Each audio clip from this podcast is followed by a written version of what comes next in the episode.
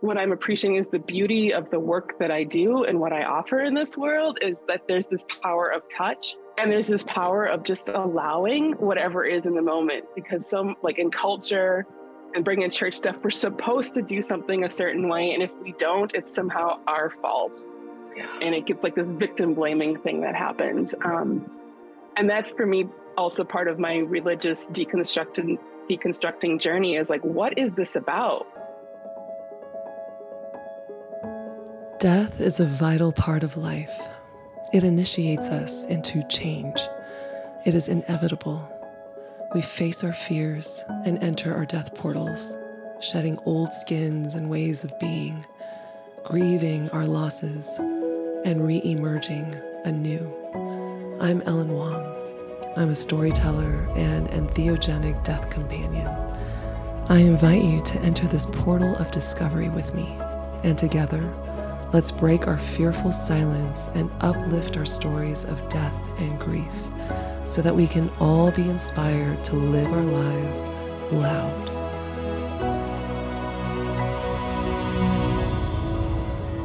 Welcome to Mum. Hello, my deathy listeners. This is Ellen once again. Welcome back to Mum. Today, I have a very special guest. Her name is Stacey Schultz, and she's a Rosen method bodywork practitioner and massage therapist working out of Minnesota. She is also genderqueer. And one thing I love about the way she describes, if you go to her website and go straight to her About page, she has herself as saying that she's always learning and constantly evolving. And as I read that, it's that's essentially the spirit of mum. That's a spirit of why this podcast exists. This is why we talk about death portals and rebirth, because that, in essence, is evolution, always learning, constantly evolving. Stacey really believes in listening to the wisdom of the body and turning to our bodies to kind of understand ourselves even be even deeper understanding our authentic selves listening to ourselves through the ways that our bodies speak to us. And i learned so much through stacey. It was in her sharing of her stories about working in hospice and walking with people at the end of their life offering body work for comfort care. And she just opened my eyes to the ways in which touch can really support people at the end of life. But that's actually not what our conversation is about. Perhaps in a different conversation, we'll get to that, um, which is also a super rich territory to explore with Stacey. The thing that I share with Stacey is that we both have a religious upbringing. We both grew up in the Christian church. And Stacey went as far as going into seminary school and becoming a missionary in Kenya, even. And through many death portals in discovering who she really is, somebody who now identifies as part of the LGBTQ plus community, she realized that there has been a lot of uh, harm that she has suffered through her religious upbringing and through the religious community, and that her body stores and has experienced a lot of religious trauma. And that's something that we both share. I think in my healing journey, I too have identified ways in which my religious upbringing in the Christian church has caused harm to me, and some of which still is very much present, which you'll hear in our conversation as I recount some stories. I want to caveat this conversation by saying that by no means are we, are either one of us saying that religion is bad or that religion as a whole is harmful. I personally believe that harm can happen in any spaces, you know, secular or religious, secular or spiritual, I should say. And even in the psychedelic community that I'm a part of, there has been so much harm being surfaced in these spaces that we all are really needing to be conscious of. And so, as we talk about religious trauma today, I believe that you can substitute the word spiritual in there. Um, you know, any space in which people are coming to connect to something greater than them, and how that is that that vulnerability is abused by those who hold power in these spaces. That's really what we're talking about today. And so Stacey is sharing her death story when it comes to her identity in these religious communities that she was very much um, indoctrinated into. So I know that this is a very tender conversation, as all conversations on this podcast are. So I just want to start by inviting you to take a breath with me, the same way that we start every episode. If you're someplace where you can close your eyes and feel into your body, feeling into the connection that you have to the earth, anchoring to the ground, please go ahead and do that as I invite us all to take one collective breath together. Deep breath in through the nose. And gently sighing out through the mouth, sending gratitude to the earth. Please welcome Stacey. Yay.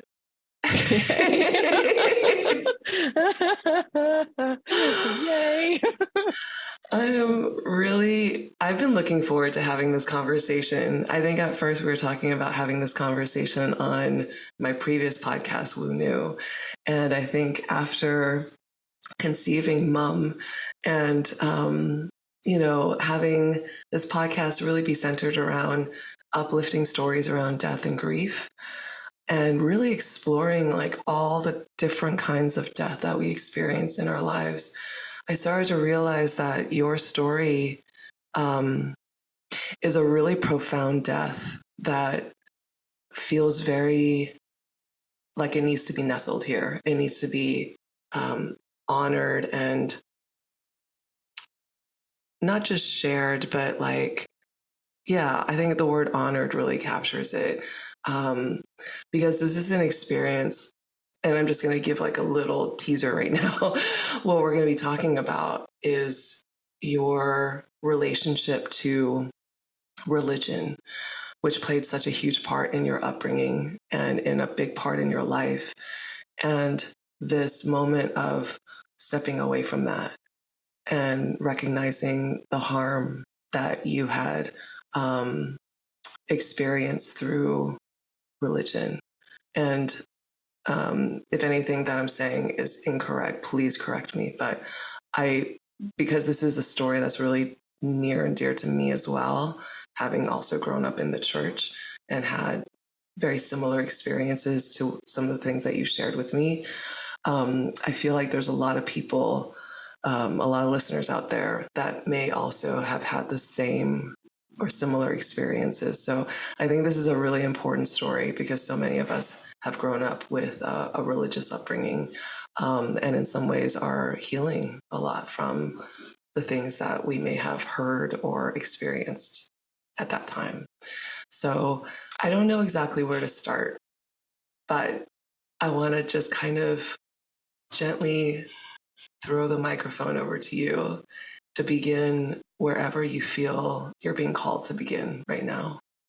It's interesting too, I will say, because as soon as people hear the word religion, like so much stuff comes up around that. Um, and also the word the word trauma, because those mm-hmm. are two words that keep that are getting used a lot, religious trauma.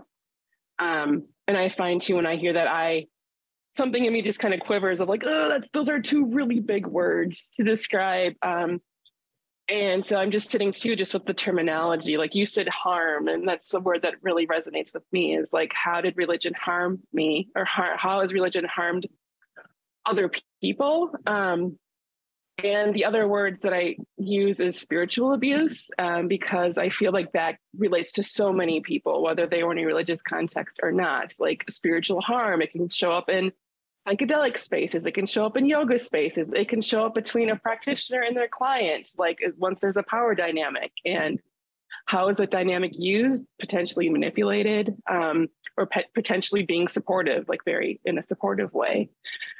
Um, and for me, these terms have just started coming into my vocabulary in the last few years um, because I'm beginning to understand that the impacts that religion had on me. Like I like to say, like church was like my coping mechanism. Some people use substances. Some people like Jesus in youth group is what got me through a lot of stuff, and it uh, perpetuated this cycle that I didn't realize until just a few years ago. Um, and I'll also add, because this is important to my story, I am I'm a body worker. I do massage therapy and I do Rosen method, um, which is the modality that's about like focusing on the client. There's a dialogue, but there's also hands-on, and it goes at the pace of the body. Um, and it was through my experiences in working with clients, which I and when they would say stuff and how that resonated in my own body, and it just like some I'm like, there's something about this. There's something about this. Um, and also just on the topic of death, like bring that into the conversation too. And it's a great way to just shut down a conversation. Um, Seriously. Uh, yeah, right. it's just like, oh my God, what do we want? Uh, because part of my entrance into becoming a body worker, or specifically massage therapist, was a friend of mine was diagnosed with cancer and nobody would touch her. Nobody wow. would work with her um, because there was this misnomer that's now been changed. But like, if someone had cancer, massage could potentially spread the cancer, and that is not true at all.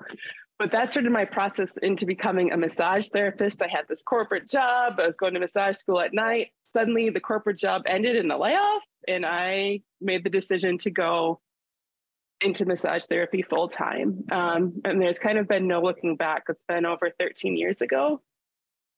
But in thinking about that, I think about the types of clients that I've worked with, like people who are mm, outsiders, that's not quite the right term, but people who um, need support or want support, like those in cancer treatment. Um, and another part of my story is that I spent three years as a massage therapist working with hospice. Mm-hmm. And so that's where I talk about like you bring death into the conversation. And um, it was in working with those it would be patients because they were in hospice service, but it really challenged me of what does it mean to live? And what does it mean to live like uninhibited, especially knowing that your time is coming to an end? Um, I held space for people who were my own age. I held space for people who were older than me, numerous diagnoses, um, also like Alzheimer's and dementia. And it really made me slow down and learn to be present. Like I would show up in these spaces, I'd be going into people's homes, I'd be going into skilled nursing facilities, and each experience was like its own container. Mm-hmm. Um, and again, like death is part of that container. Like, and um, like I was joking about before, it's just it brings in weird conversations with your friends. You know, after your day of work, working with past, like, how was your day? It's like, well, uh, I saw the realms of bigger things today, or, um, and it just really got me pondering because of the language that clients would say about they didn't believe in the church stuff that they were doing things because their family needed them to do it um, and they wanted to make their family happy on their way like exiting the earth. Um, that's super interesting. this is like a, a facet of your work that I don't know if we've talked about before the overlap between, I think, how do I say it? It's like the the expectations of what the dying person is um, I guess the expectations kind of placed on the dying person by those around them, their loved ones, their family. Um, it brings up to mind like the fact that like my dad wasn't Christian and when he died he had a Christian burial. And it's it's an interesting you know I, I'm still sitting with that going God that doesn't feel good in my body knowing that you know? But I feel like what you're bringing up right now is that sort of like um, how do you walk with somebody at the end of their life who is also kind of being held towards um, held to uh, you know, practices, standards, whatever you want to call it, that don't necessarily resonate with who they are.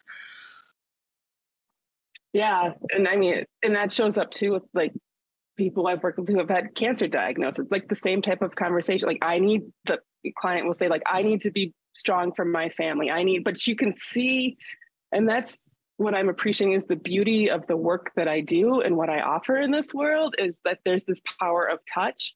Mm-hmm. Um, and there's this power of just allowing whatever is in the moment because some like in culture and bringing church stuff we're supposed to do something a certain way and if we don't it's somehow our fault yeah. and it gets like this victim blaming thing that happens um, and that's for me also part of my religious deconstructing deconstructing journey is like what is this about? Like what is this about? Um, and especially with Rosen clients when they would start coming in and just sharing things and i would like look at their body like their face is saying one thing like they're expressing but their body is completely constricting. Like the body is like hey i need some support here. I need some help. Um and i just started getting curious and asking you know is religion part of your experience? And like 97% of the time the answer was yes um, and one session that really moved me deeply was a person who came in for a rosen session and they're, they're educated person, you know, mid probably mid 40s or so. Getting during the session and they're like, you know, when I was eight years old, I came home one day and my parents were gone and I couldn't find them. And like the front door was locked. And I went around to the back of the house and my parents weren't there. And I thought the rapture had come. Wow. And I remember, like, even in sharing that story now, I can feel the pause in my own body of like, there is something unspoken about what religion does to people. And especially like with my story, when we're young, like our brains are still developing, we're connected to caregivers, like, you know, if we're involved in church or not, how that looks, and you're supposed to behave a certain way. And here's this like 40 year old client who's suddenly in their eight year old experience, and that fear in their body is still shutting them down now. Wow. I I just want to share. I remember in my own experience, like um, we we had gone to like a I think in the summertime there's always like these um, like a camp, you know, like a church camp that um, families would go to, not just kids but families. They they also had the ones for kids too, but um, in these camps, you know, the kids would be separate and we would have our own program and the parents would be in, you know, their own program. And we're somewhere in the middle of the woods or, you know, and um, this one time we, there was a, I guess it was a, a, a youth pastor who came and shared about how he had basically been had like demonic possession. I was in like sixth or seventh grade, you know, and describing things like how he would look at himself in the bathroom mirror and everything behind him would disappear. And he started making lists of kids that he wanted to kill because he was so angry. And just like, you know, how this voice, this like demon would come to him. I can't tell you how many nightmares. I mean, as I'm telling this story, what I'm experiencing in my body is like, it's like all my hairs on my back are up, at, you know, it's like my whole body's all is still going through that fear response, you know, that sort of like, okay, got to armor up and protect to this day. And I don't really, you know, it's not that I believe or don't believe. It's, it's not about that. It's more like, you know, I can't believe that this was allowed to be brought into a space with vulnerable kids and teenagers. And I think what I'm realizing too is like part of this religious harm, like the term that I'm using, is the, like that, like specifically like what you described, what I've described is this thing of especially with like it's children a lot of times but then it somehow becomes normalized. Like if you would have questioned that or if i would have questioned that i'd be like oh well that's just the way it is or yeah. there's this like fear of hell that's put in there and like that's like for me is still what i'm trying to unpack from because sometimes when i mess up i mean it's like a simple mess up and i'm like oh my god like there's this like eternal feeling that comes over me. I'm like well that's awful. Um and what's interesting for me is like people who have not grown up in the church like when we have conversations they like stare at me and i stare at them. I'm like what's it like to not have that fear in your body? Like you know what's it like just to like live your life and not have to worry about like how you're dressed? Like are you like are you good enough to be with a man? Because that's another part of like especially like youth group stuff like like purity culture. Like you don't have sex until you're married. You don't you know you're supposed to dress a certain way. The women aren't supposed to like be provocative towards the men. I'm like how how messed up is that? It's messed up. Yeah. And it just gets like squished down into our bodies. And like, yeah, that's part of my story. At what point in your life did you start to go, like, wait a second, I this doesn't feel healthy for me, or this doesn't feel supportive for me? That's a good, that's an interesting question because I feel in some ways that question was always there. Mm. And I would always ask, but the question where I would look for answers was within the church. So of course it was turned back to me of like, well, you just need to try harder. You're not a good enough Christian. You need to do these more, you know, you need to serve more, you need to pray more, go to more Bible studies. Like I check every freaking box of being a good church person. Like um, so much so that I went to seminary and I was also a missionary for two and a half years. Um, so yeah, there was some driving force that had me doing those things while at the same time I was questioning things because I couldn't figure out how to get out, mm. if that makes sense. And um, it's been in the last three years. Like I would ask like colleagues, like, have you like do you have other experiences with clients in religion? Well, no, not really. Why? I'm like, because I'm seeing this stuff. And I found out there is like there's a movement happening. There's different support services available. There's language that's becoming available for those of us that are like, what happened? And now we're adults and we're like trying to figure out how to be adults, if that also makes sense. Like, how do we yeah. show up in this world and like be amazing in this world? Um, and going back to the hospice experience too, like when people don't want to talk about death, like we're all going to die. Like yeah we just we don't know when we don't know how and i'm not making light of that but i think when we face that it really empowers us to live. Um, and that is definitely what happened with the work that i did when you're looking at people like holding people with your hands on them as they're leaving um, to ponder like how, what am i doing with this life?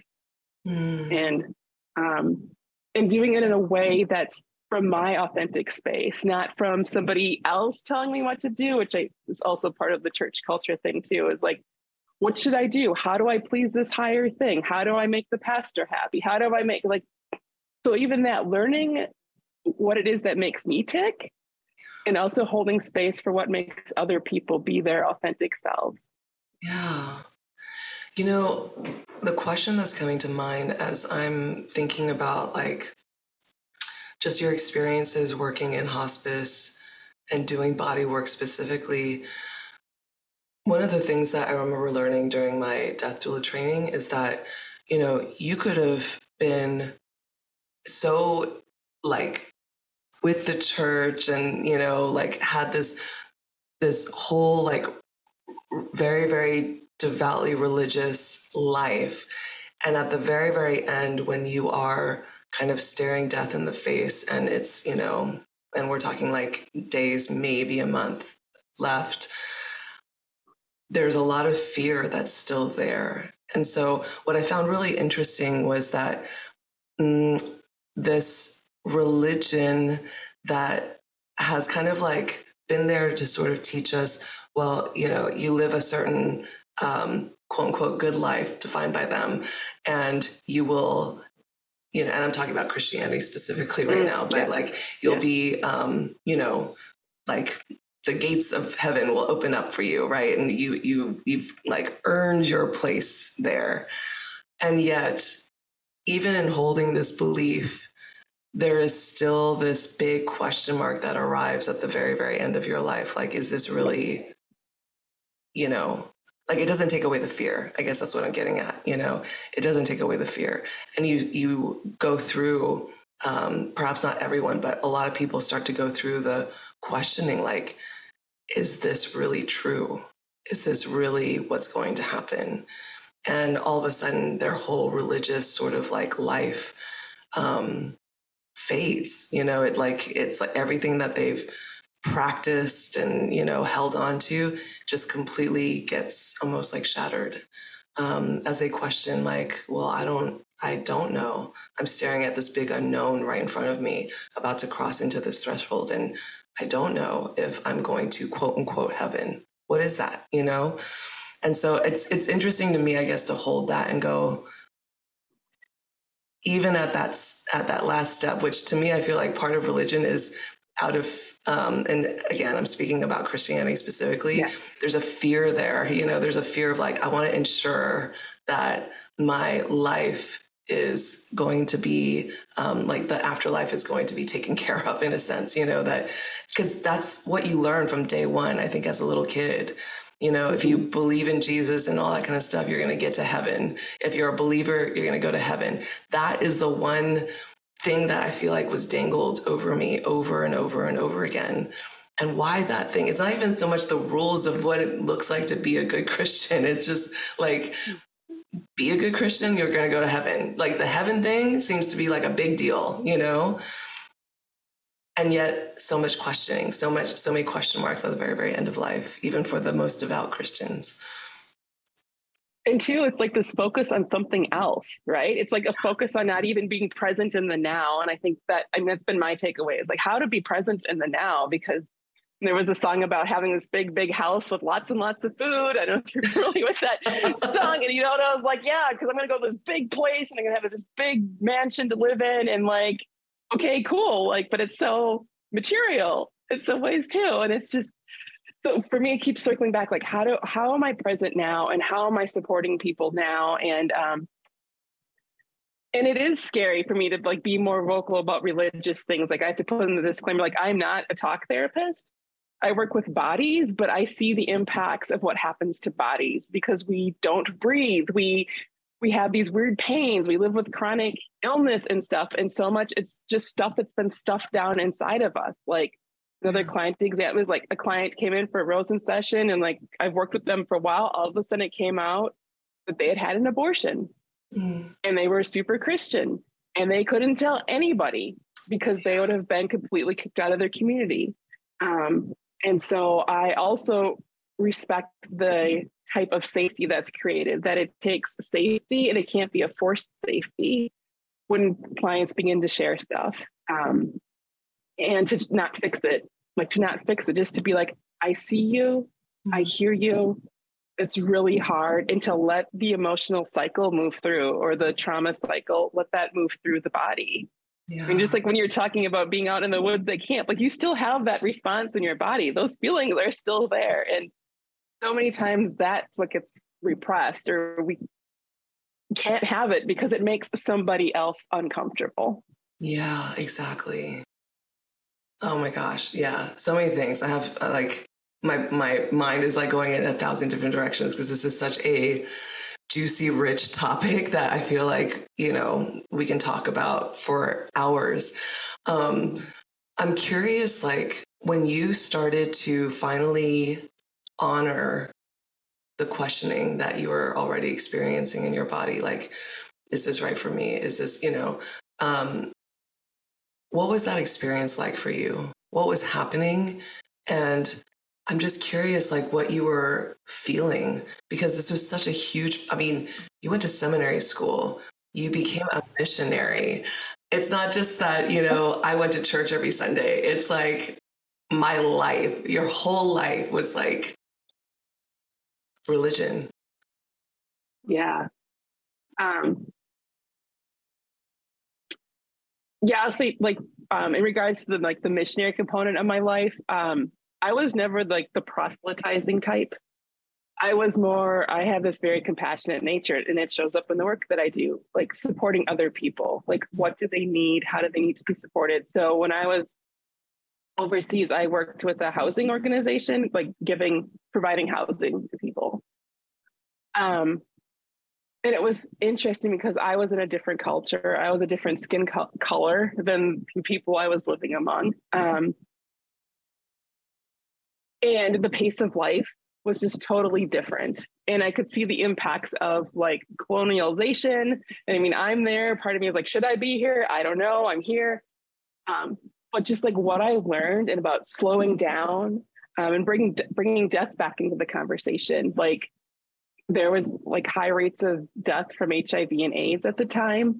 Um, you didn't go to the grocery store to buy food, like the chickens were running outside in the yard, or you know, um, where that. Were and where were you? I was in Kenya. I lived okay. in Kenya. Mm-hmm. Um, and it just, it's like life was just real. Like if you needed water, you went to the river. If you, you know, like if it didn't rain, the crops weren't going to make it. And it just was like this reality. And I realized there was a dependence on something bigger, like a divine, but something bigger, like not as manufactured. Um, and part of my role there was uh, church relations. So um, it was fascinating because I worked with different denominations, which again is part of my mojo is like getting people to work together. Like, let's have these conversations. Let's get the let's get the Seventh Day Adventists and the Catholics to like get together and build a house, like like that type of stuff. And so I don't know if like that's when the questioning started happening, but it, was just always a strive for me of like, how do we love each other with all out all of these conditions placed on us? And and fast forward, so when this like the really intense questioning happened, I'd probably say it was like three or four years ago. And again, it's because of the clients that the, the client stories that were coming up, and I'm like, I'm not alone, and that's mm-hmm. also part of it. It's like I'm not alone. Like this person felt like they're alone. Like I felt like I was alone, but we're sharing, like you and I are having this conversation. Like, you know, too, like church really did some weird stuff in my brain. Um, and like literally Googling, because I'm like, what do I even look up? Like religious what? Yeah. What? Like, what is it? And like I said before, it's like the the words are coming there and the stories are coming forward. And it's like the reverse of giving a testimony of like this is what church you know did for me. It's like this is how church impacted me. And it was not necessarily in a positive way. Mm-hmm. um yeah. Yeah.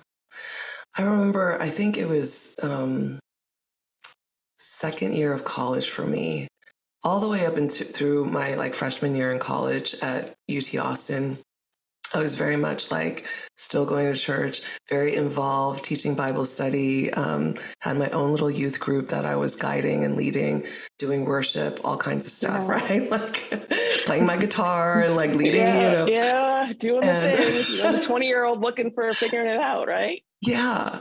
And for me, I think, um, I think a big part of what started to get me to sort of fall away was um, I think seeing a lot of the judgment and hypocrisy within the group, like particularly the college groups that I was a part of.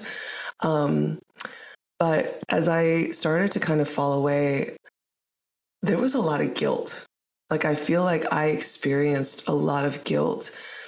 And like, you know, I honestly haven't really sat and fully deep dive reflected on my experience in leaving um, it's not like just leaving church, but it was like leaving that religion, Christianity, leaving my social circles mm-hmm. um, as I knew them, leaving this identity of who I was in those circles behind, and giving myself permission to explore other facets of who I am, my personality. And, you know, um, like a, a, year or two later, I got really uh, sucked into the rave culture, you know, and was very, very into that.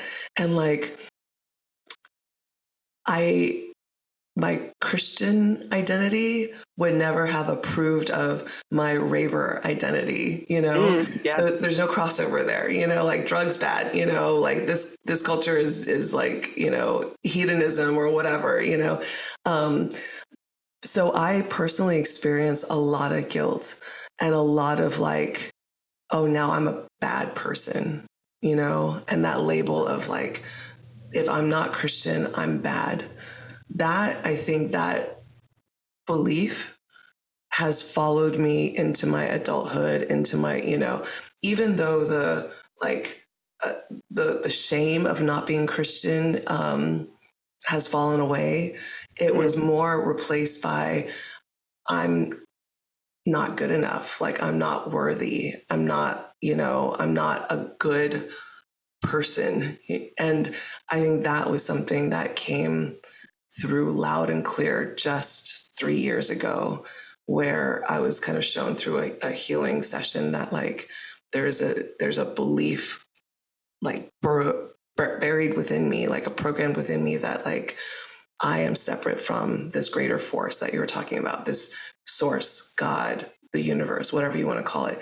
I am not good enough to be in relationship with that. And that needed to be healed and cleared, you know? But I'm just so curious, like, what was your experience as you started to kind of move away from that and realize, like, this is not my life? This is not what I want to be associated with anymore. I think for me, it was so gradual in some ways. Like I haven't gone to church in years. Um, and it was like, it just didn't resonate with me anymore. And, um, and like after having lived overseas, I came back and I went to grad school. I intended to go back um, overseas somewhere as like humanitarian person. So I was like getting training in emergency management and things like that. Um, and even that too is like, what is the like, what is driving me? Is it me that's driving me, or is it this thing? Like, I like, um, and I think in some ways I still wrestle with it in some ways. Like you were just talking about too, am I good enough? Or uh because it used to be like, am I a good enough Christian? And now I'm like, am I just am I a good enough human? Like, what does mm-hmm. that mean? Like, yeah, it's learning to like not just like oneself, love oneself, which is like counter to Christianity, where you're supposed to love something that's outside of you. So I think for me, that's my thing is like, how do I love myself? Like truly myself. And how does that allow me to hold space and support other people? Hmm. Yeah, I love the way you put it because I've never really thought about it in that way that Christianity is about loving something else. And then that's something else. It's like by loving that something else, then that something else loves you back. And that's what makes you worthy versus just bringing that awareness or that that love for yourself just directly to you. Because you are part of that bigger thing. It's like not a it's not separate at all. Yeah. In your current work I'm curious if you are still, um, if working with the terminally ill, if there's something that kind of drives you towards that work more so than sort of the broader, you know, just just anybody who needs the needs body work. Mm. Yeah, um, my work has actually shifted and evolved over the last like um, I haven't worked with end of life necessarily like affiliated with hospice for like eight years or so. Mm-hmm. But I will say, like, those experiences of working with hospice, working with people in cancer treatment, which I still do, I still work with um, people who are in cancer treatment or have a history of cancer, has morphed in a way to hold space for the continuing holding space for people where society has certain expectations of them. Like you know again like if you're have if you have cancer you're you like you're supposed to look a certain way or you're supposed to like you know just keep going and but holding that space in my office. And it has also morphed into this beautiful work of working with clients who have gone through top surgery. So those who are embracing their non-binary or um, gender non-conforming identities and like coming for support because I can because of the work I did with breast cancer patients, it completely transfers over. And I can hold this container as someone breathes in their new body for like the first, you know, like not the first time, but just like breathes with a body that they want to be in and like watching their ribs expand and watching this wonder come across their own faces of like, wow, I just took a breath because a lot of um, some trans people, non-binary people, they bind. So they wear, you know, really tight compression on their chest and they finally can breathe. And that's that's what I feel like going back to this church stuff, like for me too, is like I can finally breathe. Like I'm away from these things that told me how I could not be. And now I can start to be me and I can hold space for people that are like evolving into themselves. Yeah. That's a really interesting metaphor and connection. The binding of this, like, these belief systems, right? Versus the binding of the body and just the freeing that happens when you are finally able to just move away from those bindings or unbind yourself in that way. And how has your life shifted since kind of recognizing and maybe perhaps stepping away from the the binds that that was like religion for you? Yeah. Uh, In some parts, it's really confusing because, right, you're walking away from a belief system. Like you mentioned before, too, like I mean, this is years ago, but like church is community in so many ways. Like you support each other, and like there's this idea of chosen family, and sometimes I, it's a concept that sometimes doesn't resonate for me too because it's two words. When I put them together, I'm like, oh, I don't know, I'm not really comfortable with either of those quite yet. Working on that, but um, just kind of lost what the question was. Yeah, like how has your life kind of shifted after stepping away from religion and kind of unbinding yeah. yourself? I think, yeah, that's also the confusing part of it because there's so many more options. Yeah. Without the sense of fear or guilt, which also still show up. I'm not going to say, you know, it's not all like, yay. It's like, it still shows up, but learning how to be present with that. Um, and even like in the physical realm like i had a huge move in my life. I closed a business i moved i've restarted a business um, specifically to work among the lgbtq population of which i identify with also which was a huge thing of you know stepping into that as well um, and being able to relate with people be like i under i can understand part of your story. Like my story is not your story but i'm here to be supportive. Mm-hmm. And everything that you're describing, like this kind of, um, I think I got a chance to see you in the midst of this like rebirth, in the midst of claiming your identity in the LGBTQ plus like community, and um, witnessing you also growing more and more comfortable speaking about you know, your personal religious trauma, your personal, you know, experiences with harm in in um, like harm in your body, like fear that you still carry from some of the, belief systems that were indoctrinated. And I think what I witnessed in you too, just in, you know, working with you is this like, it's this like beautiful sort of um, it's like you're a little kid again. You know what I mean? Like a little girl or a little person that's just like, can I can I talk about this? Can I do that? Can I like what if I went over here and did this? And what if I, you know, made this like real about this? And like, you know, there's this like exploration and rediscovery that I'm witnessing in you that is just so kind of it's beautiful, you know, because and it just makes me realize that in each of these deaths and and sort of like in the rebirth process, you do become kind of a child again. And mm-hmm. you can start to like consider like who do I want to hang out with? What do I want to do? What do I want to look like in this life? What kind of activities do I want to do? You know, like it's just it's really interesting. And you know you and i have walked with plant medicines and things like that together. And i just feel like there's this almost limitless world that is unfolding in front of you in this sort of like um, in this rebirth but it's also sort of like a reclaiming of mm. your life force you know that was so just like in this kind of bound up prison for such a long time yeah. Yeah. and the way that I look at it too is like um, I'm really inspired by water.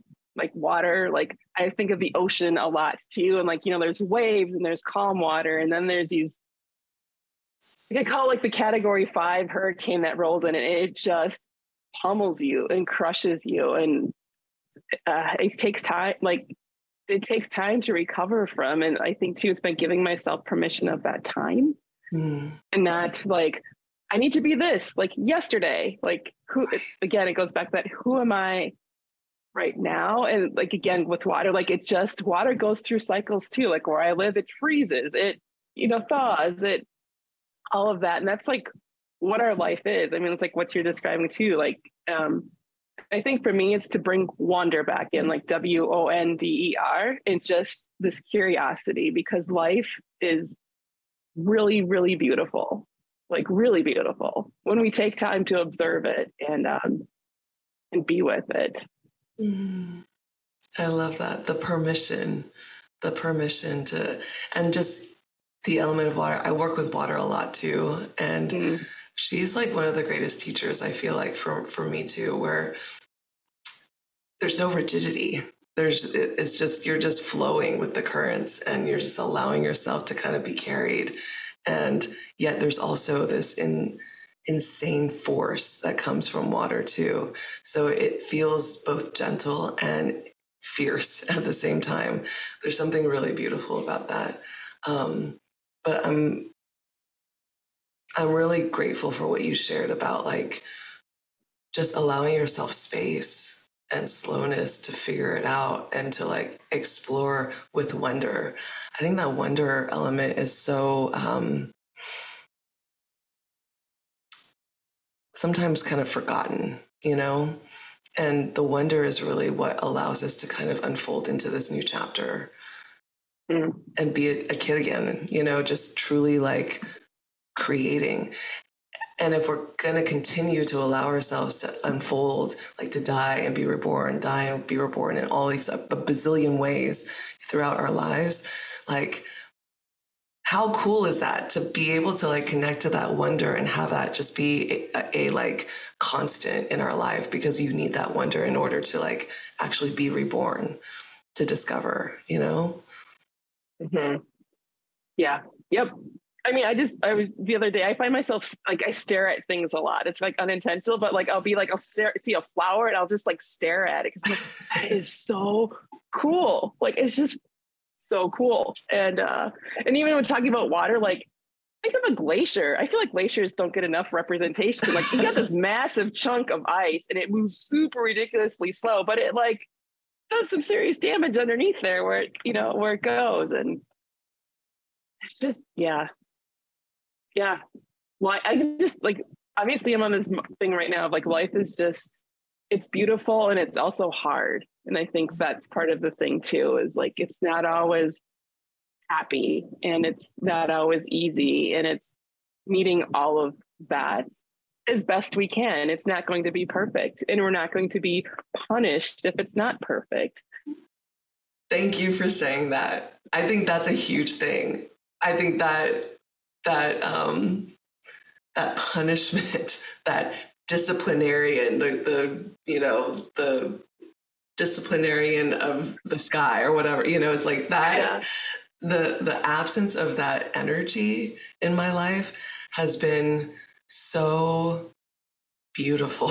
like it's been so opening and yeah it really is what you what allows growth to happen you know like I think about, I think back when I was much younger and um, I don't know, I, I feel like there were so many chances that I chose not to take because I thought that I don't know, God was going to smite me or something, you know, mm. like. Mm. Sorry. I was like, oh, that hits, that hits. Yeah, yeah, right. Oh. Yeah. I mean, but it's true. I mean, we laugh, but it's true. And I mean, and this is what like it's again it's part of my story and it's a part of what like when clients will say something and like you and i are just talking about i'm like but we're here now and you're okay. And it's just like the body's like well, what do i do with that? What, what do i do?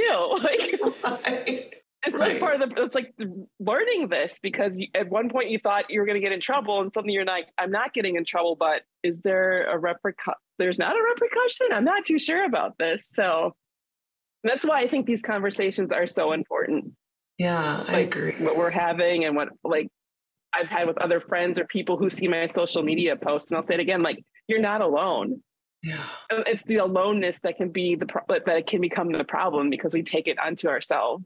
Like I just need to be a better person. Yeah.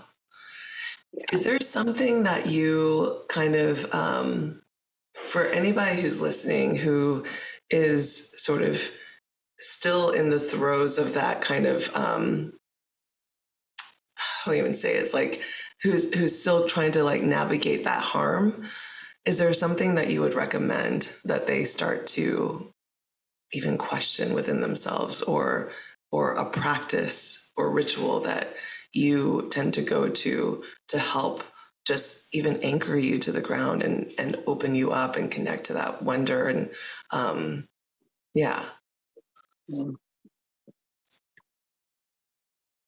for me it was the thought of or the this mantra in some ways of like I am worth it. Like that person, like to know that they are worth it. Yeah, you're worth it. And um, nature has been really helpful for me. Like I go out and find like the biggest oak tree that I can and just wrap my arms around it because that tree's been around a lot longer than I have. Mm-hmm. And it's just connect it's connected to things that I don't even know. Um, again, going back to like my church stuff, like we didn't talk about nature. Nature wasn't something you saved because, like we were talking about, like you were going to die, you're going to go to heaven. Like we don't have to worry about this earthly plane. And but this earthly plane does a really cool job of supporting us. Yeah. And like just like hugging that tree or like staring at the flower, like just start to find the beauty in things. I don't want to say the simple things, but just start to find the beauty that's around you and the wonder that would be. I think that's been part of my healing. Yeah. Thank you for naming that too. Yeah, the not it, it's not even so much disregard for nature, but just the the dis um disinterest in nature from that lens. Yeah, it's really yeah. You and I share the tree kinship. and so yeah. yeah, I love that you named that. Well, I always like to end with five kind of like not speed rounds. Like we can take it slow but but these are five questions that um that are just kind of fun that you know i like to kind of muse about myself. So are you down for it? I'm down for it. Okay all right what would you want as your final meal on earth ooh hmm final meal hmm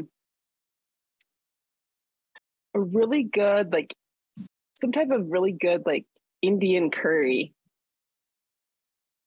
Nice. Yeah. I love it. Okay. Second question. What song or sound do you want to hear as you take your last breath? Hmm. hmm. It's like nature. Like we were just talking about nature. I'm like, if there's a way to be like next to a river somewhere, like yeah, the sounds of water. Mm. Yeah, like nature, definitely nature. No lyrics, just nature. Just nature. The sound. Yeah. I, I, like literally got chills as you said a river, like that rushing water sound. Like yeah. I love that. Yeah. What is one sensory experience that you will miss so much on this earth? Hugs. Hugs such yeah. a body worker. I love hugs. Like, oh yeah, hugs. What is something that you want to leave as your legacy for the next generation? It could be an idea, it could be a thing, it could be whatever. Life is one beautiful wild ride. Love it. And finally, if you could start this life all over again, what's one thing you would want to do differently? Hmm. be kinder to myself. Mm-hmm. Oh, yeah, that one. It's so interesting. When I'm sitting with you, I feel my body more. And I think it's you. I think it's your permission and who you are. But as soon as you said that, there's something that's just like on my upper back that just kind of went down. Um, just a presence. Like, uh, Ellen, are you listening? are you? Oh my goodness. Thank you so much, Stacey. I it's always super nourishing to talk to you and and hear your experiences from a body worker's perspective and you know, love you so much and I just feel like there's so many synchronicities in what we've experienced in our lives that mm. just eternally grateful. Yeah. Thank you. Same. Yeah. Thank you so much for listening and joining in our conversation. Mum is produced by Trip with Ellen with so much joy and so much gratitude for bringing these intimate stories to you. If you enjoyed this episode, please follow us on your preferred podcast app and take the time to leave us a review. This ensures that we can continue to sustain our production through your support, which opens up new monetization streams for us. Follow us on Instagram at Mum the Pod. See you at the next episode. Until then, remember, Every death offers a portal to life. If you're in the middle of a life transition, a death portal, I'm talking to you right now. If you're feeling lost, stuck, unsure of what to do or where to go, this message is for you. Congratulations. You, my friend, have been initiated. I created my Death Rebirth Mentorship Program to companion you through this death portal, shedding relationships, careers, patterns of behavior, aspects of your personality that no longer serve. For 13 weeks, I walk right next to you as you learn to be with the sensations of your body, facing your fears, your wounds, your anger, shame, and grief. You learn how to befriend your inner critic and help them soften. You begin to recognize the many ways you have normalized systemic oppression in your body, grinding and hustling and burning out your life force energy. You discover the root of your scarcity, your fear of abandonment, rejection, failure. You resolve the charge from ancestral and, developmental trauma so that you can be liberated to create the life that you've been longing for. You start to see the signs, the nudges from the universe, the unseen, nature. You suddenly realize you are never walking alone. You begin celebrating your body, learning to listen to the wisdom your body shares through sensations and emotions. You become your inner child's best friend and begin to accept all versions of you that you've previously shamed or rejected or disowned. You heal. You become whole again.